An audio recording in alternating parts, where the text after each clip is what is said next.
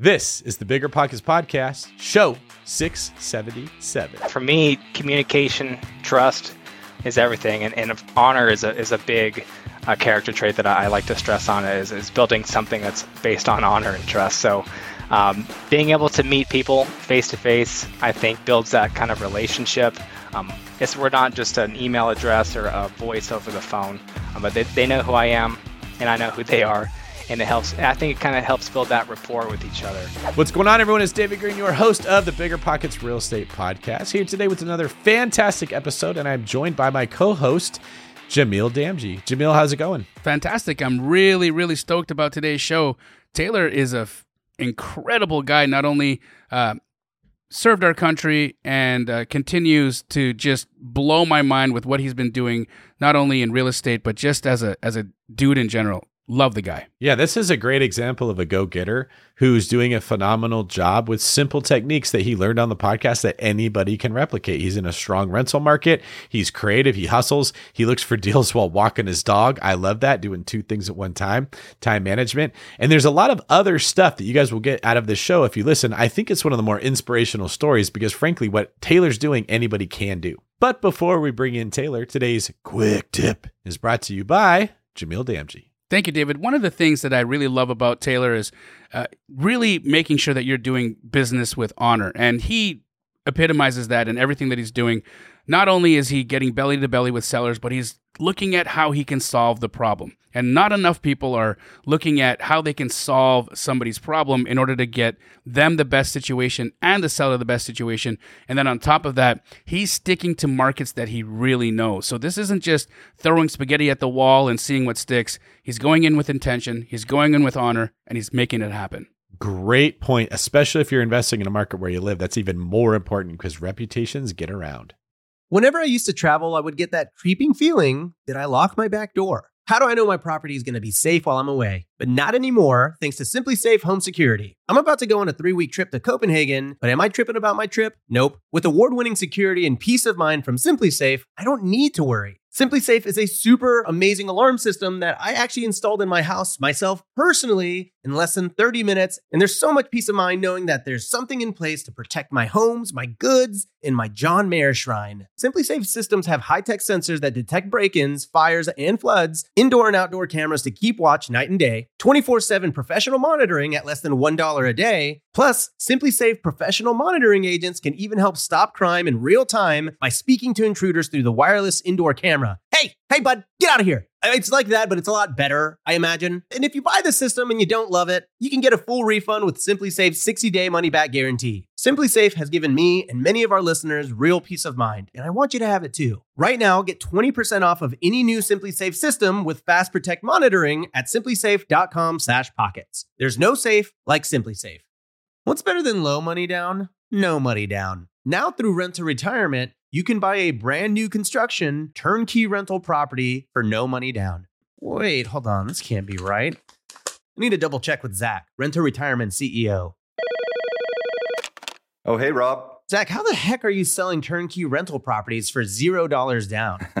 it's not that complicated, Rob. Rent to Retirement has new construction properties up to $20,000 below retail prices. We also have investor loans with rates as low as 3.99% and down payment options as low as 5% or sometimes even zero money down. You get all the cash flow, appreciation, and equity for as little as zero money down. That's an infinite return. Oh, wait, wait. Let me get on this before we tell it to the whole Bigger Pockets audience. Just head to renttoretirement.com. That's rent-to retirement.com or text REI to 33777. That's REI to 33777 to learn more about how you can get started investing with no money down today. Get your next new construction property at a steep discount or invest with no money down. Head to renttoretirement.com today.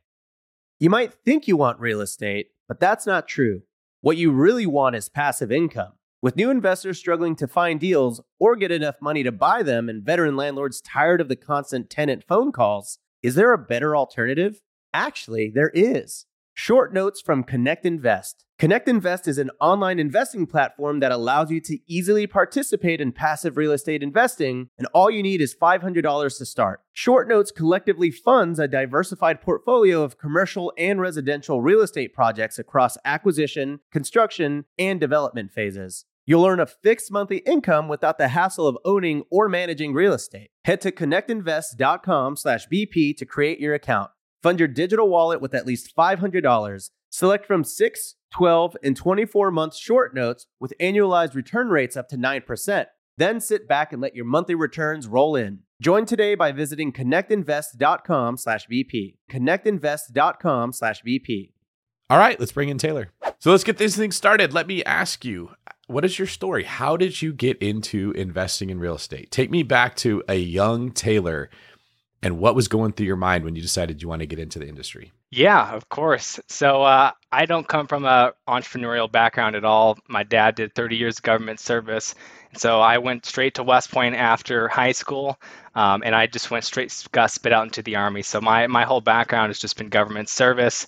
You know, it's just been military time. So um, really, I had to find my way on my own. I just did a lot of uh, podcast listening, a lot of education, um, just a lot of soul searching to figure out, you know, what I was going to do after the army, and then kind of real estate fell on my lap after doing all that research, and I just started um, buying property really. So it was super super fun. It was it's been an exciting journey. I've only been in real estate for a couple years now, um, but in those couple years, we were able to buy about 30, 31 doors, um, and my goal was I created an action plan for having um, three years, three years before my contract was up the Army, I wanted to get my financial freedom and be able to leave the Army. So luckily, we've been able to do that, and we've been able to meet our financial freedom number. What were you listening to podcasts at a certain point? Where did the seed get planted that you could hit financial freedom through real estate, especially while still in the service? Yeah. So,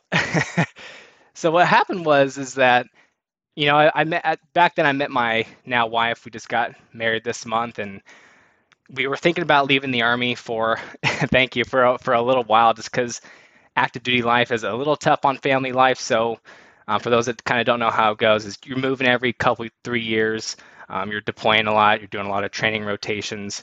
And so i was looking for a way out but i didn't know didn't know exactly what that looked like because like i said all, all, i knew was really the army. So uh, once we i got into podcast bigger pockets was a big one i was listening to um, it seemed like the way I can build cash flow, build wealth, all, all signs kind of pointed towards real estate. Even though I had never financed anything at that point, I kind of knew that that's the way I wanted to go. So, how did you find the first deal? Were you sitting in, you know, the barracks looking at Zillow when everybody else was goofing around? Like, what was that moment like? So, I was actually deployed. And so I had some time on my hands, and that's when I really started digging into some of that education. And by the time I got back, I knew I wanted to buy my first property. And so I started off pretty easy. I used a VA loan when I got back, and the VA loan is a, a powerful tool. I highly recommend it for a lot of vets. It's there's no other tool I can think of in the world where you can leverage 100% of an asset. And so I just bought a regular single family house, moved into it, and I did my first house hack. Moved in another soldier in one of the bedrooms, and I actually lived for free that way because that rent offset the mortgage. It was I bought a pretty inexpensive house and I was able to pocket all of my BAH. It's like a basic allowance for housing that the Army gives me. So that is what really kind of hit that light bulb was when I was when I started pocketing all that BAH and offsetting my living expense.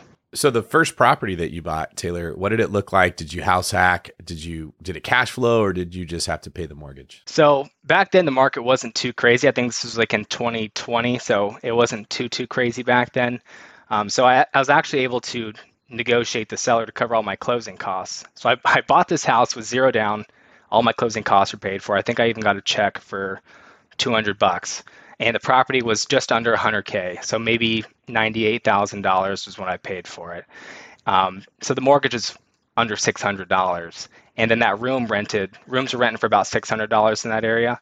So that one room i was renting out offset that entire living expense for me and and i was able to pocket my BAH that the army was giving me as well. So taylor it's really interesting the launch pad for you to get into this right? Because you're one of those people that I think is uncommon listener to podcasts and consuming education or consuming content because you took what you were learning and found a way to take action, right? And and for the people that are listening to this right now, I think this is one of the most important pieces of uh, inspiration, right? How do you get yourself out of the content consumption portion of of this and then take action to actually buy your first house? Because that decision is difficult for people to make. They're constantly evaluating, they're analyzing, they want to make sure I'm not making a mistake. They got to feel like they've got it all right. So you probably didn't feel like you had it all right. How did you make that choice? How did you, and what pushed you over the edge? Because I feel like if we can nail that down, there's going to be a lot of people listening in right now who are looking for that moment, that moment that makes them feel like, I think I'm ready to do this. When did you find yours? Yeah, and that that that was the toughest thing was I mean, you could absorb. I was a sponge absorbing all that education, but the application, taking action, it was really scary for me, especially being a government employee. You know, in the army, if you want to know how to do something, there's a manual that shows you how to do everything. Um, even there's a career progression. You know exactly in five years I'm going to be a captain, and I'm going to know exactly what how much money I'm going to be making. But it was a big mental um, pivot for me, going from that mindset to like an entrepreneurial mindset where I kind of have to figure out everything on my own. There wasn't anybody to, to handhold me, and so um, it was just it was a that big mental pivot, and I had to just believe in kind of myself. I had to be able to take that risk. And so after I did buy that VA loan and I kind of saw some that power there, um, I decided to to take go ahead and, and believe in myself and I bought my first BRRRR property. I put pretty much every dollar I had saved into that first BRRRR. Um, and it really it was it was a big mindset pivot. I had to overcome a lot of self doubt, those fears. Um, I even liquidated what I had in my uh, IRA because I didn't have any money, just a couple months of paychecks to do this deal. Um, luckily, um, I believed in, in the numbers and, the, and everything worked out. And so, with that one BRRRR and every pretty much every dollar I had, I was able to recycle those funds, do do more and more deals, um, and have a nice cash flow and rental. So tell us, I understand you you had a different type of loan that you got like an SBA type that helped you get into these deals. Can you share what that was? Yeah, so for the for the house hack was just a VA conventional loan. When I did my first BRRRR, I went out and I found a, a hard money lender to get me into that deal. And so, you know, I'd maybe save somewhere between thirty and forty thousand dollars to to do the down payment. I think they funded up to 80 or 85 percent of that that loan to value, and then they funded 100 percent of the rehab. So I just had to get into that deal with the down payment um, with with those funds I had saved. Okay, so you're you've got this first property, you're renting out the rooms. It probably had to feel like this is too good to be true. Like I'm getting my whole thing covered just by renting out a room. You're renting out to people that you know, so you don't have this like weird stranger danger thing going on. You guys are in the same culture. Like everything's just lined up for you. I'm right. sure you thought, I'm just going to scale this. Like, how hard could it be? Like, what was your thought process? And then how did you get into the, the next deal? Yeah. Once I finished uh, once I did that house hack and that first BRRRR, that's when everything clicked, and I was like, "Oh, I got this. This is not bad at all." Again, I had all my funds back, and then I started doing a lot more creative financing. Um, and then after that, I started doing a lot more direct to seller marketing as well to find these deals because for me creative finance i didn't choose creative finance. Creative finance kind of chose me just because of uh, in that financial position i was in. Wow. And so i had to figure out how was i going to get into these these houses because i didn't have the funds to just put 20% down or i didn't have a, or go to the mls or anything like that. So i just knew i needed to find good deals and sellers that were willing to work with me and sell them on my story to help me get into these deals so creative finance chooses you. I I absolutely adore that you said that because it it can be a little confusing for people if they're just getting into real estate investing to wrap their heads around, wait, I can I can get financing from a seller or I can take over somebody's property and leave the existing loan in place. How did creative finance find you and second, uh, how did you wrap your head around all of the nuance and the intricacies that are necessary in getting one of these deals accomplished? Because you know in in in in truth they're not that complicated but they feel complicated. And i'm really interested to hear how you bridge that gap and and were, able to accomplish your first deal. I mean for me it took me a long time to get comfortable enough to do creative finance and it sounds to me like it was your second at bat How does that happen? yeah, so I knew everything theoretically, just from listening to podcasts like Bigger Pockets or just Googling things on, on the web. Um, so I knew everything in theory, but I just needed to. I'm one of those guys that just needs to do it and just get smacked in the head a couple times to figure things out. And so I, just by going into it and kind of starting ugly, um, just writing my own contracts on a Word document and just going to the, the title company and saying, hey, is this going to work for you? Uh, so just starting ugly and just and just trying it. Uh, you, there's no no harm in trying. I feel like so. The worst I can get is laughed at or a no. What did you? What type of creative deal did you first do? Was it a was it a sub two? What did you do? An owner finance? Walk us through that. Yep. So I did. I've done a number of sub twos. That was one one of my favorite go to strategies. Um, so I was able to just basically my favorite thing is walking my dog. So I would walk the dog. I would just write down addresses and cold call, or if, if somebody's home, just I would feel free to door knock, see what's going on. Um, but some of these sub twos, I was able to just knock on the door, um, talk to the seller, kind of build a little rapport there, um, and pitch a sub two, even though I have never never done a sub two. I knew enough about it to speak intelligently about it and somehow convince them that this was a good idea. Um, and I was able to, to to get into those deals that way. That otherwise, I would not have been able to get into those deals. So, for the audience that's listening right now, if they're questioning what's a sub two, that's essentially when uh, Taylor took over a property with an existing loan in place, and he was able to take that property, take title to the property, but leave the financing in place and and basically make that his loan. So, was that a large entry fee? Was it favorable terms? Did you overpay for the property? How did that all work? And and and the second thing is, I got my first deal walking a dog as well. So you and I are kindred spirits. yeah, it helps, it helps me keep the weight off. So me and the dog. So we uh, we and this I'll, I'll share this one particular deal. So um, basically, the property was worth somewhere around two two fifteen, something like that.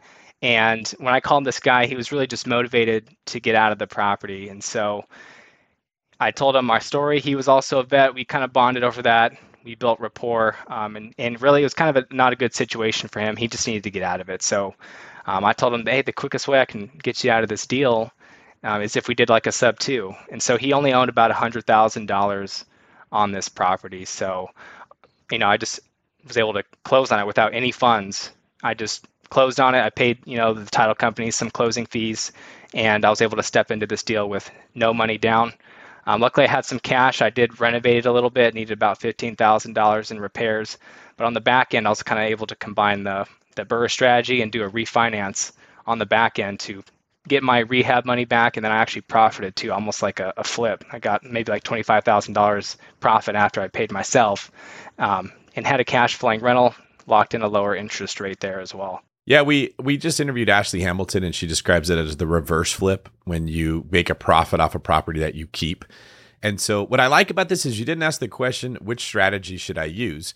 You found an opportunity and you said what strategies do I have available to me to use? You're like I'm going to pursue a BRRRR, I'm going to pursue a subject to. You found a motivated seller and you said I can use creative financing, I can use subject to, I can use a uh, my construction knowledge and a rehab. Then I can refinance it. Oh, I took more money out. This is we started calling it a PILF because that's how you spell flip backwards. and then Ashley came up with property I'd like to flip, which was that's very so funny when we did that episode. But you, you've got this like toolbox of knowledge from from listening to Bigger Pockets podcast, studying real estate investing. The deal comes along and you didn't have to say, "I need a mentor. I need a mentor. Somebody tell me what to do." You're like, "Oh no, I've heard about this before. I've got these strategies lined up." What I want to ask is because to me, when I hear this, the most important part of this entire deal was finding that person that didn't want to own an asset and you did. What had they done wrong? What was going on with the deal? What was their motivation why they wanted to sell it and didn't necessarily need to get any money out of it? Yeah, so I think the biggest piece was he was just kind of in a, a kind of a sticky situation. And when I talk to these um, homeowners, really what I'm looking to do is align myself against the problem and provide solutions. I don't want to sell them on just the house, make it transactional. How I like to word it is um, it's more of a relationship based. I'm selling them on who I am, and I'm, I'm selling them as a, I'm selling the solution. I'm not just buying the house. And so what the problem was is I think they bought it when he was in a previous marriage, you know, and it didn't end too well. And they were that was the last I think thing they owned together. So it was like kind of like the last thing tying them to that ex marriage. And so um, I told him who I was. You know, I'm I'm Taylor. Hey, I'm, i live a couple houses down from this one. I'm your neighbor. Um, I'm, you know, I'm still active duty army. I'm just looking to buy a couple properties to help me and my family out on our financial freedom journey, build a little generational wealth. And I, I think other other people really resonate with with that story. And so he said, "Hey, I'm not. I don't even need a profit. You know, if you can get me out of this situation, I'll I'll be super grateful." And so we were able to create a win-win situation where he walks away happy. He doesn't have that burden. It was just, it was essentially just a money coming out of his pocket every month.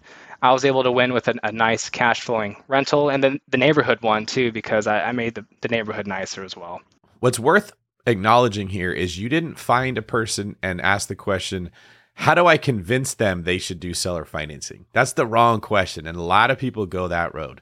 You found a person who already wanted to get rid of an asset, and then you provided the solution of seller financing. There has to be a hunger there before you can provide the food. Like a lot of the listeners find a deal on Zillow and they're saying, now, how do I convince this seller to give it to me for no money down and let me take over their mortgage? It's like, how do I get this two year old that isn't hungry and doesn't want to eat? How do I shove this down their throat? And you just end up with a big mess, right? Like, Jamil, have you had experiences like that too? Absolutely. It's, it's, I love that you brought that up, David, because it's so important that we approach any seller whether we're talking you know direct to seller or you're working through a real estate agent the facts are is that this specific house probably wouldn't have been able to sell through a traditional real estate agent. There wasn't enough equity in the deal to even pay commissions. So when you think about this taylor is looking at the opportunity and he's talking to this seller and he's literally coming to them with look, I, I want to be able to solve your problem. And the only method that I can think of that can actually get you out of this house that's going to get you out of here without having to come to the closing table with money is if we do a sub two. And I love the fact, I love the fact that you come in solution based, relationship based thinking. See, this is how you create real opportunity. This is how you solve problems. And you brought so much value to the circumstance that at the end of the day, you were able to profit from it. I think that's fantastic. So that brings us to the next question here. The market has clearly shifted. You don't have to go off market to find deals anymore. And my understanding is you're still buying off market. So, what is it about the off market approach that you like so much that has you going back to that well time and time again? What I really love about the off market and getting that property under contract yourself is just the flexibility it provides you. I know on the MLS you, you can still buy, you find some good deals nowadays, but when you're able to lock up that property and be the first one to, to that uh, seller, there's so much you can do with it. You can wholesale it, you can wholetail it, you can flip it, you can buy and hold, sub two. I mean, the opportunities are endless there. So I just love that flexibility of when I can lock up that deal myself and and go ahead and, and kind of see how I want it, what exit strategy I want to choose. So Taylor, what primary methods of lead generation are you doing to get in front of these sellers? I've done a little bit of everything, but right now what I've what we've really been focusing on is uh, SEO, PPC, kind of going into the online realm. And right now I'm in a big Internet transition. Page. Yeah, because before it was more uh, bootstrap. I was I was just you know walking the dog right now in a couple of addresses, but it's not scalable. So like I said, I, have met my financial freedom number, so officially I'm getting out of the army next year and I'm going to be a real estate entrepreneur full time. And so now I'm trying to build an actual business. And a, I, know, I have have a little bit of real estate knowledge, but now it's another set of of education I need to learn of how to build a business, um, systems, and uh, and a team around me so that we can consistently close deals every month. So, where specifically are you doing business? I, I, I understand that you're in multiple markets. Walk us through those. Yeah, I, I really like investing where I am locally. I, I know a lot of people can't, don't have that luxury, but I'm a, I'm a very hands-on guy. I like to be a member of my community, shake hands, kiss babies. So um, I like to invest where I am. So I've invested locally in North Carolina, where I was last stationed.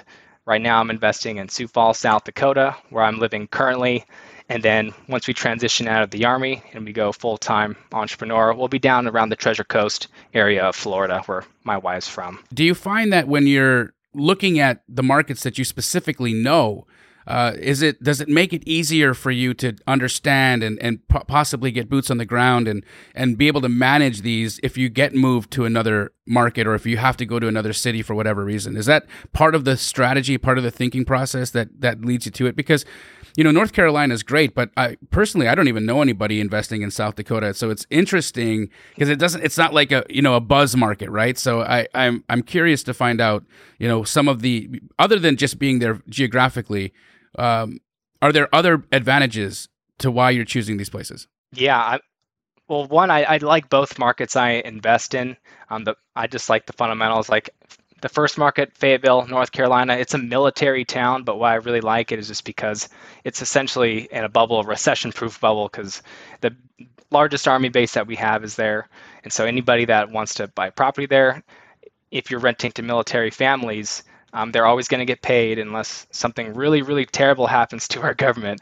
But everyone's going to get keep getting paid, and they're going to be paying their rent. And then here in, in Sioux Falls, South Dakota, it's another great market, what I which I would have never expected. But it's a stable Midwest market that's been continually going up throughout the years. There's no crazy dips uh, in the market, and this has a nice economy with healthcare, finance, and agriculture. And so I like those market indicators for one, and then two, it's I think for me it's way easier to build a team on the ground because I can meet the property managers face to face. I can look at the contractors and see how they're doing um, right here on site. And then once I leave, I feel comfortable with those relationships I have built. Where I'm still buying in North Carolina, I'm buying here in South Dakota, and still Florida. So I still buy in those areas with those teams I set up. So you're obviously working with people that you have deep relationships with and there's a level of trust there right? I think for me when i am making purchases and i'm and i'm investing in you know specific cities i remember when i first bought in phoenix arizona i was investing there because a i was proximity to los angeles. I, I was seeing that there was an opportunity there. I could get in at a good price. But what ended up ultimately happening was i was getting ripped off by my property manager and I ended up having to move to Phoenix in order to take control of the situation. I was losing money. I was uh, literally, my property manager was taking cash rent from my tenants and telling me that the places were vacant. And there was a, a whole mess that I had to unravel when I got there. Uh, I love the fact that you're working with people that you know and trust. How important do you think that is in building a business? Yeah, for me, communication, trust, is everything, and, and honor is a is a big uh, character trait that I, I, like to stress on is is building something that's based on honor and trust. So. Um, being able to meet people face to face, I think, builds that kind of relationship. Um, it's we're not just an email address or a voice over the phone, um, but they, they know who I am and I know who they are, and it helps. I think it kind of helps build that rapport with each other. Um, but that, that really sucks that you guys you got uh, treated like that in your, with your property manager in in, uh, in Phoenix. I did buy one turnkey property before, and that was in a market in Alabama. Similar situation to you, where I I had never seen it before, and I thought it would be easy. It's just turnkey, and same situation. It was just terrible, terrible time, and and so I was like, I'm never buying a a property that I've never built a team out myself, and and just let it go on autopilot. So uh, I I know I did get burned once with the same situation with a property in Alabama that with a team I had never met. Yeah, that story happens quite often, unfortunately. Um, so as you're looking for properties that you think will work, a lot of the time, those that have that buy a lot of properties, we just kind of take for granted. We get a feeling like, oh, that will work. That one won't work. And then the newbie who's listening is like, how did you know? I've analyzed 700 deals this week and I don't know which one's good. Can you share what your buy box looks like? What are the things that you're just like, okay, that catches my attention. I don't even want to look at this one. Uh, and then how do you know which one to pursue? Yeah, so I have, I kind of have for each market, I have a different buy box criteria. Um, so again, for that one in Fayetteville, military town. First of all, I, I kind of look at the market and I, I identify who who's my clientele. Who do I want to market these properties to? So in Fayetteville, I love renting to military families. So I kind of target properties in not the not the top neighborhoods, but something in the middle where they can get nice cash flow, but they're still nice homes for military families um, that they can rent and live in comfortably. They don't have to worry about getting shot at. So um, I, I kind of rent in those areas, and uh, I look for houses um, that are three bedrooms typically for military families, um, and something that, and I usually put a nice kind of nicer, higher level renovation, just so that they're happy as well. Um, here in South Dakota, what I look for is we kind of switch strategies over to um, short-term rentals. So that's something we started last year, mid-term rentals. So in Sioux Falls, we have two of the largest hospitals here in South Dakota, and right there in Central Sioux Falls. So we've been buying small apartments in close proximity to those hospitals and renting them out midterm, kind of short term to those travel nurses. My wife's a travel nurse. She kind of gave me the idea. And we outfit them with everything a travel nurse would need. And so, really, proximity to those hospitals there for South Dakota here is my buy box. So, Taylor, what's very interesting to me is that you're working with primarily folks that you resonate with, people that have lived the same kind of life with you in active duty.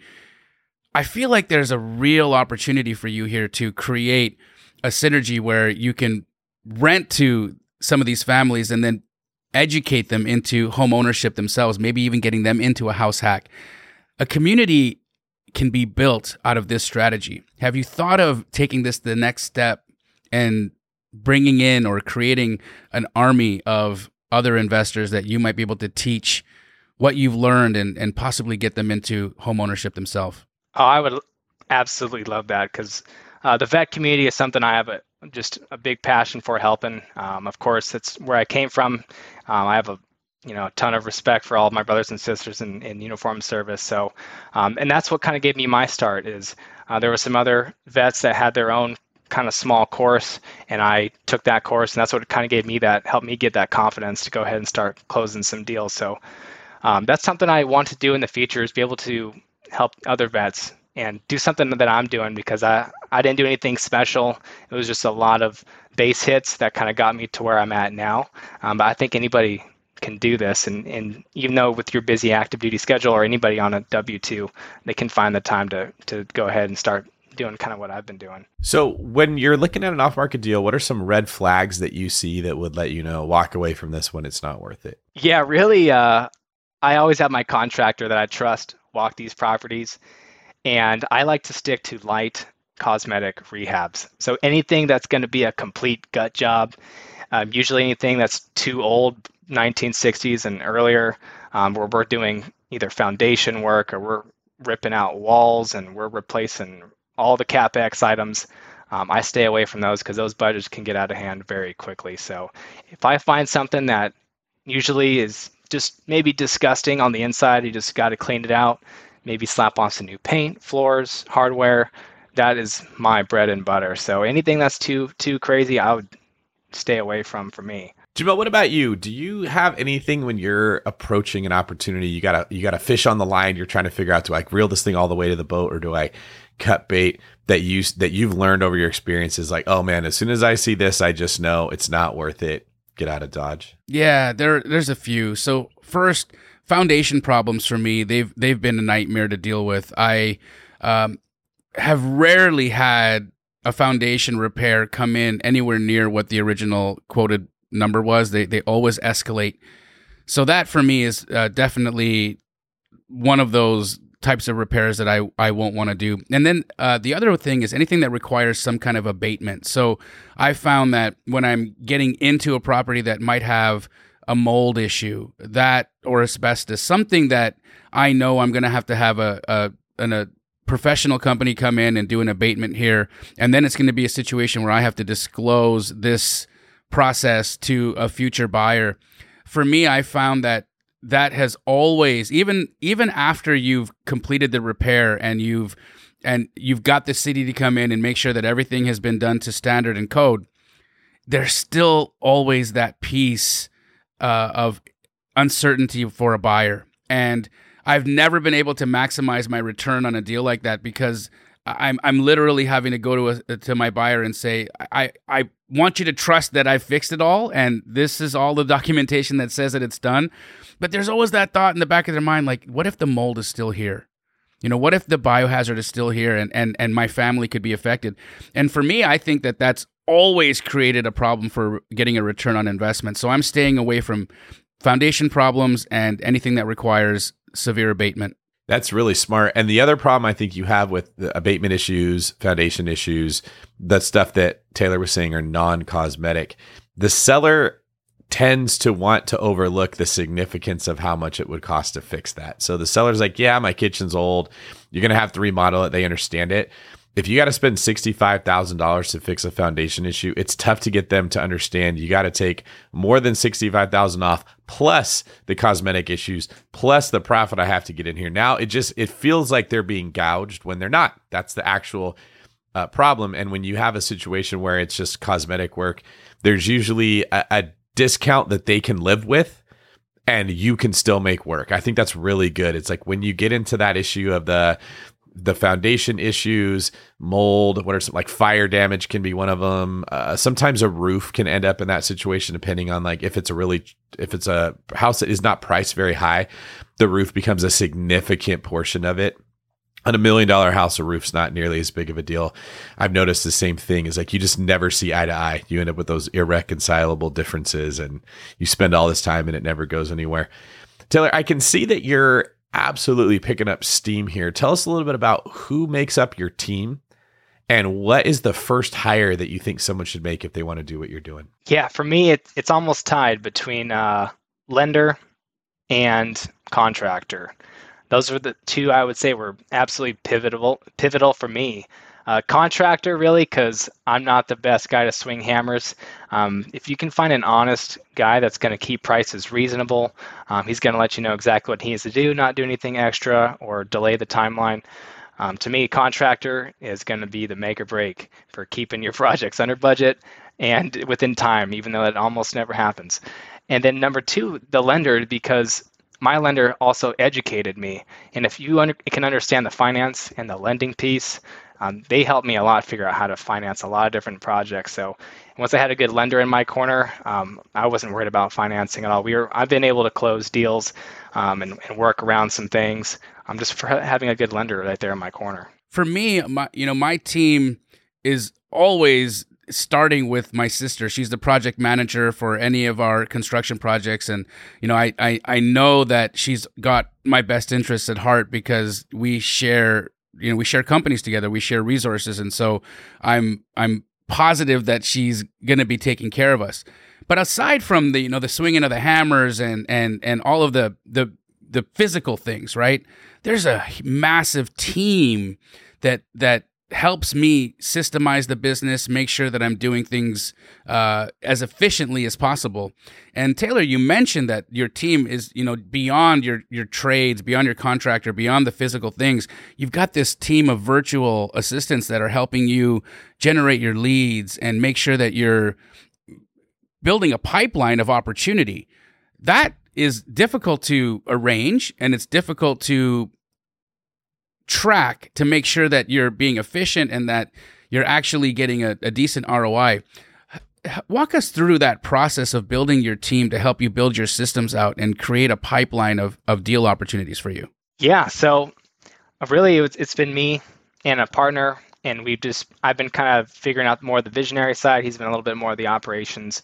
Um, but we're, what we're really looking for is what's the, what's going to be our highest return on investment. So um, finding these these VAs that are going to do all these calls because I used to do all the calls, but quickly realized that's not the best use of my time. So if I can get lead or VAs to qualify these leads, and then if I can close them, um, that would be the best use of my time. So using VAs to supplement my time, or I can't I can't afford um, using VAs to handle the back end on the disposition side. Um, there's lots of things that you can sub out to just really optimize your time and find what's my highest and best use really. How do you track everything? You, are you using a CRM? Is there uh, a specific methodology? What's that look like? To track all of our leads right now, we're using um, Follow Up Boss as our kind of CRM. Um, and we're also using a lot of key performance metrics um, to kind of track what, what what's working, what's not, uh, what should we cut. We've cut some things like different uh, Facebook ads sites that we've been using um, just based on how much we're paying and, and what what are we getting back. Are you finding that the direct to seller approach is a little bit uh, you know sellers right now are they may not be aware of how the market has shifted. And and it's interesting to me that you're very very you know forward thinking with respect to hey i'm only going direct to seller and I, that's my favorite way to build relationships and and to create opportunities. Have you tried working through agents and going the on market route? Because personally i've been finding a lot of success and finding great opportunities working with realtors who actually know that the market is very frothy right now. And so it's I'm I'm interested to hear uh, your answer to this and and and have you thought about possibly pivoting into working on market opportunities? You know, I haven't yet personally. I know there's there's going to be a lot more opportunities coming up. I think we're just good at what we do, and so I kind of like to just hyper focus on what works for us and become really good at it, become experts at that. Um, but if there's any opportunities that pop up on the market and the market is shifting, it's something I would I would definitely look into in the future. But right now, off market's working for us. We're closing deals, and so we're we're going to keep the train moving. We're going to keep chugging. It's just what you know. Is it like, hey, I'm this is what I know, and I don't want to fix it, or I don't want to break what's what's what's what's not what's not broken. Is that is that a piece of it? I and I, I'm I'm sorry, I might be drilling on you a little bit about this, but I I feel like you're you're missing a major opportunity to get out there and increase your your your possible deals. I I I I'd be curious to see if you open that door if you might find a wealth of opportunity for you. Yeah, you know, I do have, I actually do have a, a license, and I, I, do plan on using that too once I get down to Florida. Um, but uh, you might be right. There might there, especially now, there might be getting a lot more opportunities in that in that area. So I'm I'm open to checking it out for sure.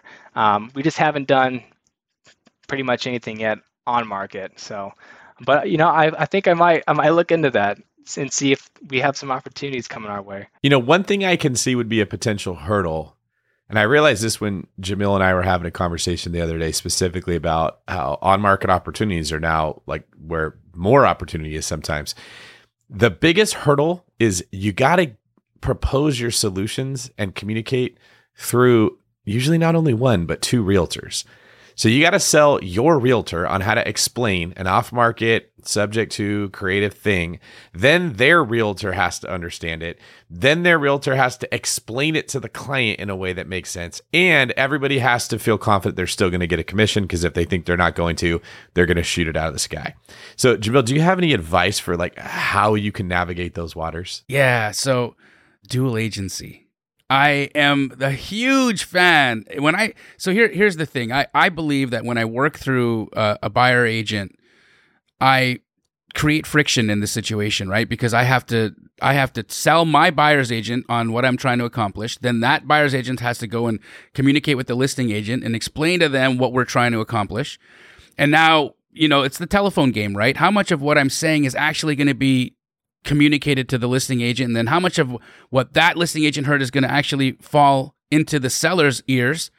And so f- for me i think the fastest way to get the appropriate message across is i'll find the opportunity on the mls and i will go directly to the listing agent and I will explain what I'm looking for and I'll have them represent me and I'll doubly incentivize them to do business with me because they can represent me as the buyer's agent. They represent the seller as the selling agent. Now they've got an opportunity to either make 6% commission or refer back 3% to their seller. So it could be a win win win for everybody. And I don't have to, you know, create that added layer of, of communication.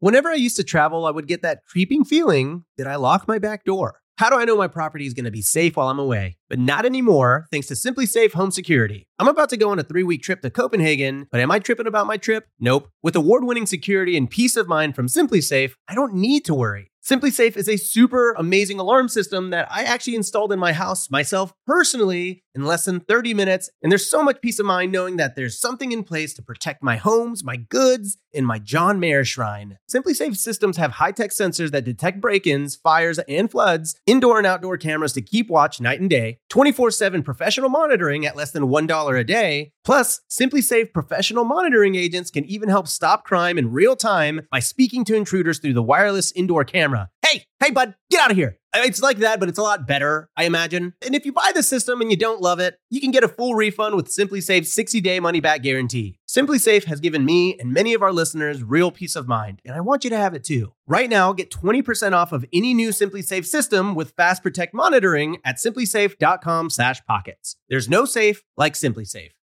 Listen up, business owners, because I've got some quick little math for you. Fewer costs equal more profit. The problem? You're spending more than ever on operations, materials, deliveries, software, and more. So why not reduce your costs and headaches with NetSuite by Oracle? NetSuite is the number one cloud financial system, bringing accounting, financial management, inventory, and HR into one platform and one source of truth. Oh, also, NetSuite lives in the cloud, which means you can reduce IT costs with no hardware required. Cut the cost of maintaining multiple systems because now you've got one unified business management suite. You can improve efficiency by bringing all your major business processes into one platform, slashing manual tasks and errors. It makes sense that over 37,000 companies have already made the move to NetSuite. So don't let rising costs sink your business growth. And by popular demand, NetSuite has extended its one of a kind, flexible financing program for a few more weeks. Head to netsuite.com slash biggerpockets. netsuite.com slash biggerpockets. netsuite.com slash biggerpockets. You're trying to close on your next rental, so why is your insurance company dragging its feet? With long lead times and never ending paper forms, it's no wonder it takes forever to finally get a policy. Modern investors deserve better. They deserve steadily.com. At steadily.com, you'll get fast, affordable landlord insurance available online 24 7 in just a few clicks. You can even get next day coverage, which takes just minutes, by the way, to obtain. And you can do it all from your phone. Steadily was founded by landlords who created insurance products tailored to the unique needs of this industry. It's their sole focus, and that's why landlords nationwide consistently rate them 4.8 out of 5 stars. So whether you've got a single family, short term, or multifamily portfolio, steadily.com can secure the best coverage at the best price to protect your properties. Discover how Steadily can save you both time and money on your rental property insurance. Visit steadily.com for a commitment free quote tailored to your needs today. You're ready to open a business bank account for your new property. You know what that means? Coordinating a time between you, your co founders, and your bank consultant, waiting at the branch, or waiting for hours on the support line. Who has time for that? With Relay, you can open a business bank account for your property 100% online from anywhere. Create up to 20 accounts to organize money by property or by categories like expenses, taxes, or investments. Effortlessly collaborate with role specific access. That means giving your cleaner a debit card for cleaning supplies or your accountant read only access to your transactions. Own multiple businesses? Relay lets you open unlimited accounts and access them all from one centralized login. Okay, I'm just, I'm going off script here. That is cool. It's annoying that I have to log into 10 business accounts with my current bank. So go sign up for RelayFi because that's a, that's a feature that I like. No monthly fees or minimums, and it takes just 10 minutes to sign up. Head on over to relayfi.com slash biggerpockets for stress-free banking. You can join me because I'm heading on over there right now. I'm heading on over to R-E-L-A-Y-F-I dot com slash biggerpockets. Relay is a financial technology company, not a bank. Banking services provided by Thread Bank, member FDIC. The Relay Visa debit card is issued by Thread Bank pursuant to a license from Visa USA Inc. and may be used everywhere Visa debit cards are accepted. Taylor, I'm very curious about this concept of how you created your financial independence. And I think a lot of our bigger pockets listeners are are are here for an understanding of how to do that. Right? You're a young man and it's so amazing to hear that you've been able to gain your financial independence. Walk us through how you make that decision and and and what it feels like right now because look, for any of us that are out there right now, if you're at a job that you may or may not dislike, and or you like your job but you think hey i would really like to spend more time with my family or i'd really like to pursue this other goal in life but i just don't have the financial capacity to do that taylor you've accomplished that so how did that happen Yeah, absolutely. And and this is one of my my favorite topics to hit on because it's something I'm really passionate about. So once that real estate light bulb clicked for me, then I really dug in and created an actionable three-year plan because three years is what I still had left on my Army commitment. So I created an actionable three-year plan to replace my active Army paycheck passively with real estate income. And so now we're we're about two years into that plan. And not only were we able to replace my active duty Army paycheck, but we were able to double that. And so we've more than exceeded what we needed to. And I can confidently say once we get out of the service next year, um, I feel comfortable leaving without having to sacrifice putting food on the table for my family. Um, but we can get out comfortably and I can focus on starting my real estate business. wow i mean that's it, you you you you're basic. You could retire, right? You could you could literally just dial it in if you wanted to at this point, right? I mean, if you've replaced your income, that is a, a, a that is a life goal for a lot of people. I mean, I I don't know what I would do with myself. I I I you know for my financial goals, I I've, I've hit them, but I just I'd be too bored not to work, right? So. Uh, for me, I would always want to get off and, and, and, and keep doing things, keep growing, keep expanding my business and my my my life. But how does it feel, man? How does it feel to just to know that you know I can wake up tomorrow morning and I could just decide, hey, I I, I don't need to do anything today. That's great. Man, it, it's a big uh, it's a big weight lifted off my shoulders. Not not having to worry about um, the financial piece, just putting food on the table, keeping the lights on. Um, so it enables me to kind of pursue what I'm passionate about at that point. It's not just working to to get by. It's it's working in something I'm passionate about. So that's doing real estate. And that's talking to you guys. Um, hopefully, providing more content so other people can also move along on their financial journeys as well. All right, let's move on over to the deal deep dive.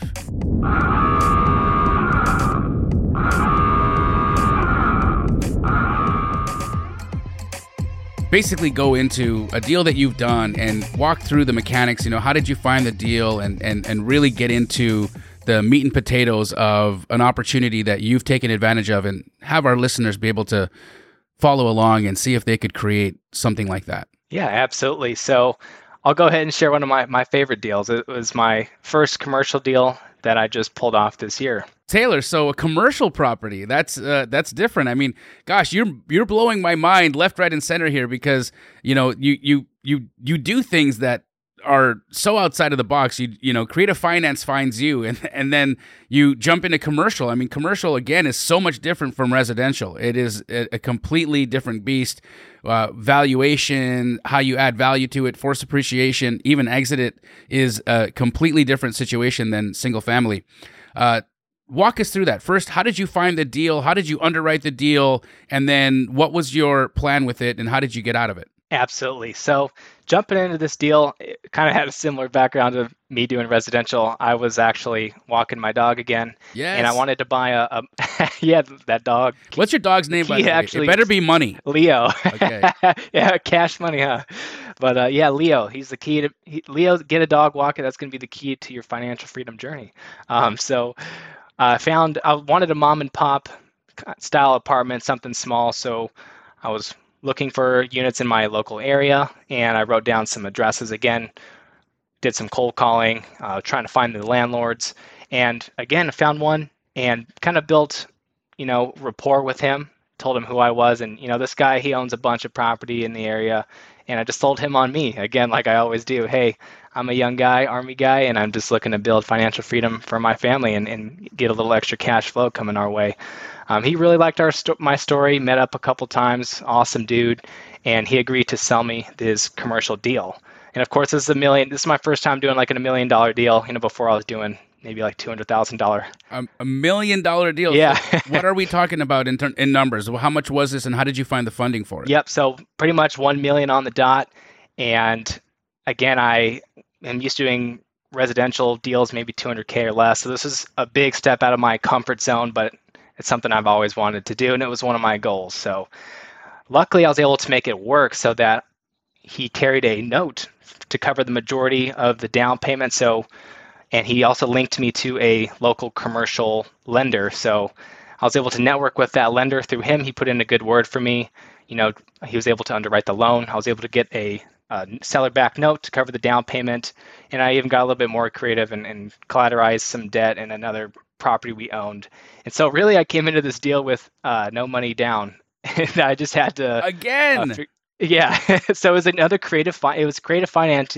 Financing was the fundamental again, um, and that got me into this deal because there's no way I would step into a million dollar deal this early in my real estate career. Now, for the folks that are listening right now, they're they might be thinking, okay, yeah, but so you got into the deal with no money, and and, and that's incredible. So creative finance dominates and wins again here, guys.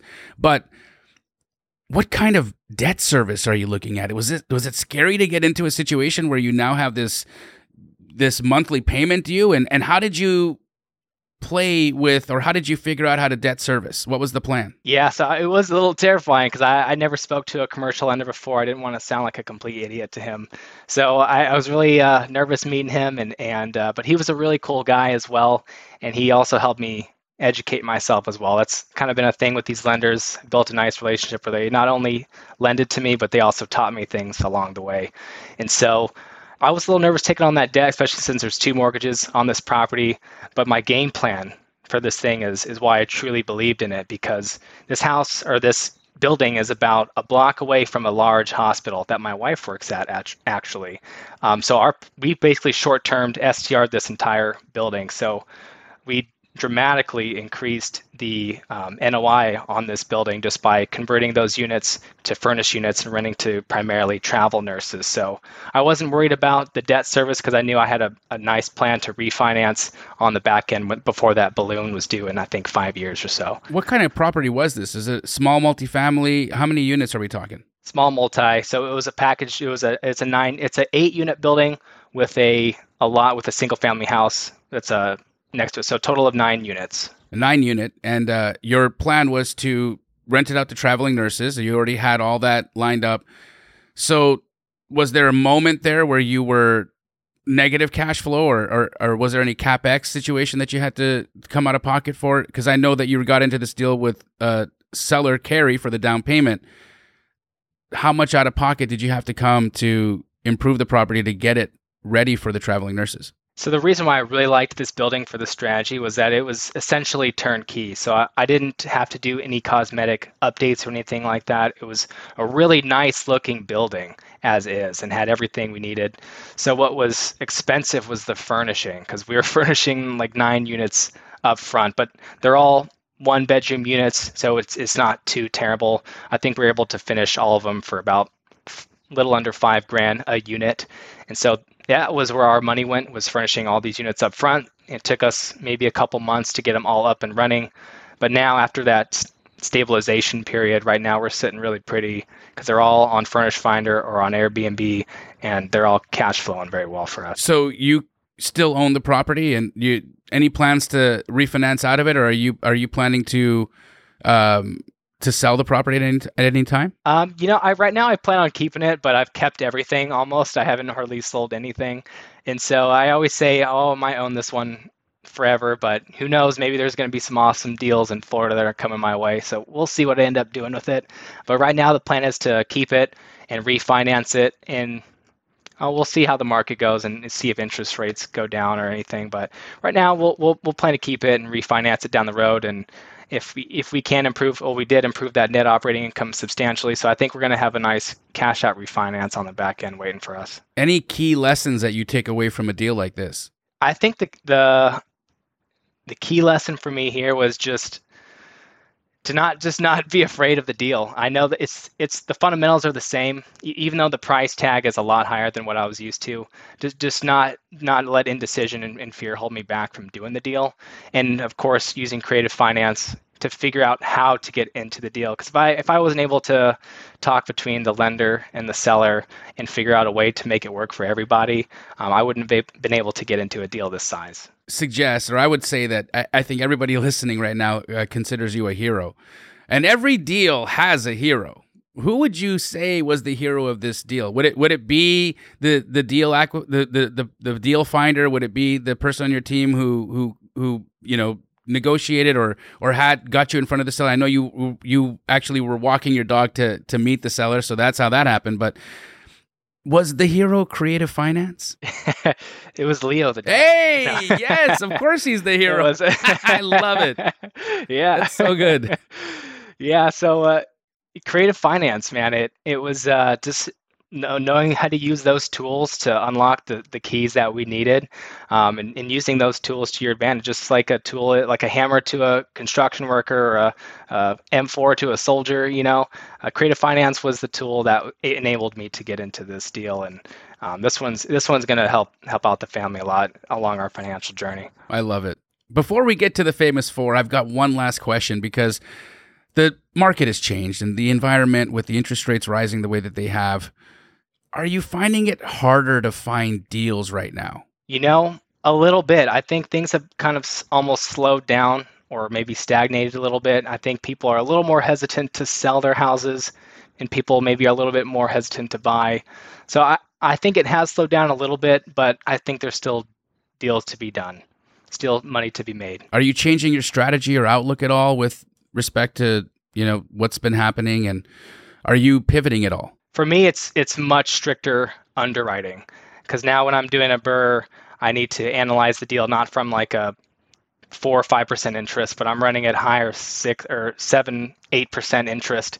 Uh, so the, the underwriting's yeah, so the underwriting's a lot has gotten a lot more strict. So I would say we've been a little I've been a little bit pickier about what I've what I've been keeping. I think that's uh, absolutely a great strategy to have, and, and, and it's important to take note of that. So I don't know if our listeners are uh, aware, but uh, David Greene actually uh, mid through midway through this podcast decided he was hungry and uh, went to go make a sandwich. But we always ask our listeners these four questions, Taylor, and I'd love to hear your answers to them. Famous for.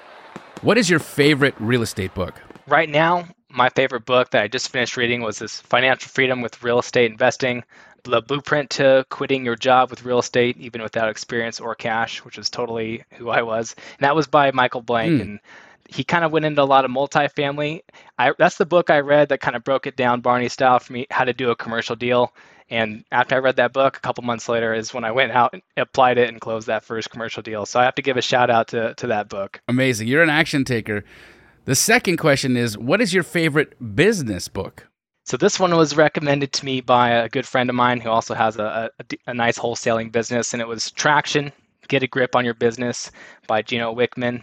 And that was especially important to me right now because, you know, before I was just bootstrapping and doing real estate myself, and right now I'm in that pivotal, pivotal, pivotal moment where um, we're building our business, a, a legitimate business where we're trying to get consistent deals and build out those systems and, and build out that team. So this book was like our bible, um, figuring how how to build those systems. The next question is especially for a folk, for a guy like you that's got so much going on. I mean, you are a massive action taker. You you you learn something and then you go off and do it.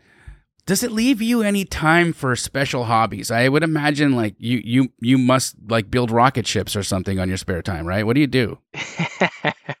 yeah, right now I'm kind of a robot between uh, the army and and yeah, just uh, between the army man and uh, and doing the real estate stuff. Um, also trying to hit the gym. I'm, I'm I'm kind of a gym guy. Just like to lift things up and put them back down. So between those three things, eating and sleeping, it almost takes up 90 like 95 percent of my time. But with that last five percent, I do love to spend quality time with my wife Helen, and so we'll do anything together. We either watch movies or go biking, anything. So with that last amount of time, I give to my wife. I, I, I would imagine one of your hobbies is also walking the dog, right? Because that dog, uh, uh, that Leo makes you a lot of money. Leo make that is a money puppy. yeah, Awesome. yeah. I need to give him a promotion. I would imagine you got to get him in a bigger house. No, not yet. Well, you know, Maybe go go buy him a new bed and I'll have to get. Maybe if I can figure out a creative financing strategy for a doghouse, then we can get him into a nice oh my one. great. Lastly, Taylor, what do you think sets successful people apart from those who give up or just don't even get started? Yeah, for me, uh, getting started again with my story was was the hardest part. Um, you, menti- making that mental pivot.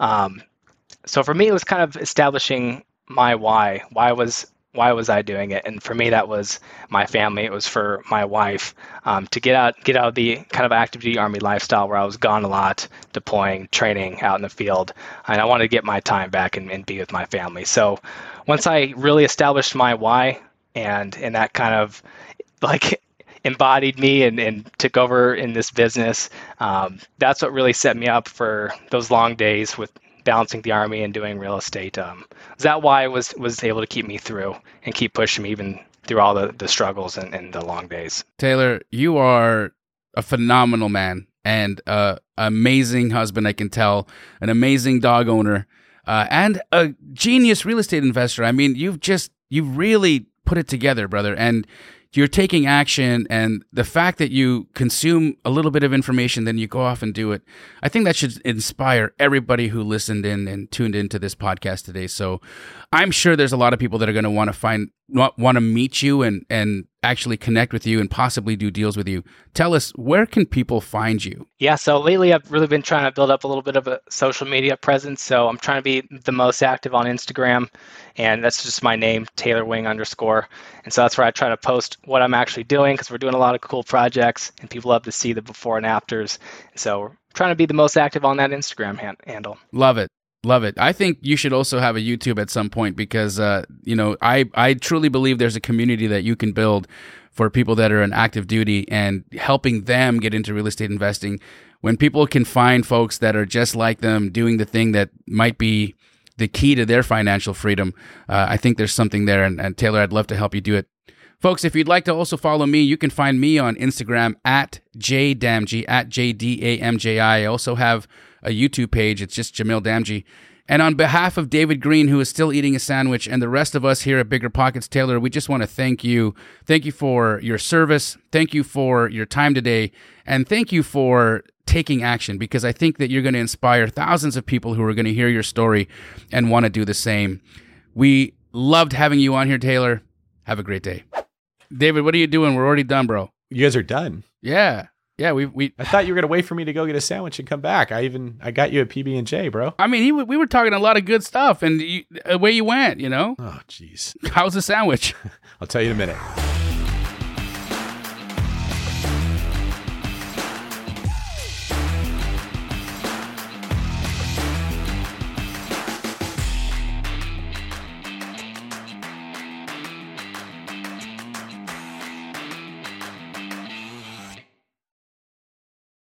The market is changing, and finding your way can be tricky. Rates shift, headlines whirl, but your goal hasn't changed. You want financial freedom. And the best investors know it's not about timing the market, it's about time in the market. If you're ready to get into the real estate investing game or take your game to the next level, finding an investor friendly agent is your next step. With Bigger Pockets Agent Finder, you can find the right agent in minutes. Just head to biggerpockets.com slash deals and enter a few details about what and where you want to buy, and bam! Instantly match with an investor friendly agent who fits the bill. These local market experts can help you navigate the neighborhoods, analyze the numbers, and take action with confidence once and for all. This free resource is only available at biggerpockets.com slash deals. Get an agent, get the deal, and get closer to financial freedom at biggerpockets.com slash deals. That's biggerpockets.com slash deals to find your investor friendly agent today. The content of this podcast is for informational purposes only. Past performance is not indicative of future results, and all hosts and participant opinions are their own. Investment in any asset, real estate included, involves risk. Use your best judgment and consult with qualified advisors before investing. Only risk capital you can afford to lose. Bigger Pockets LLC disclaims all liability for direct, indirect, consequential, or other damages arising from reliance upon information presented in this podcast.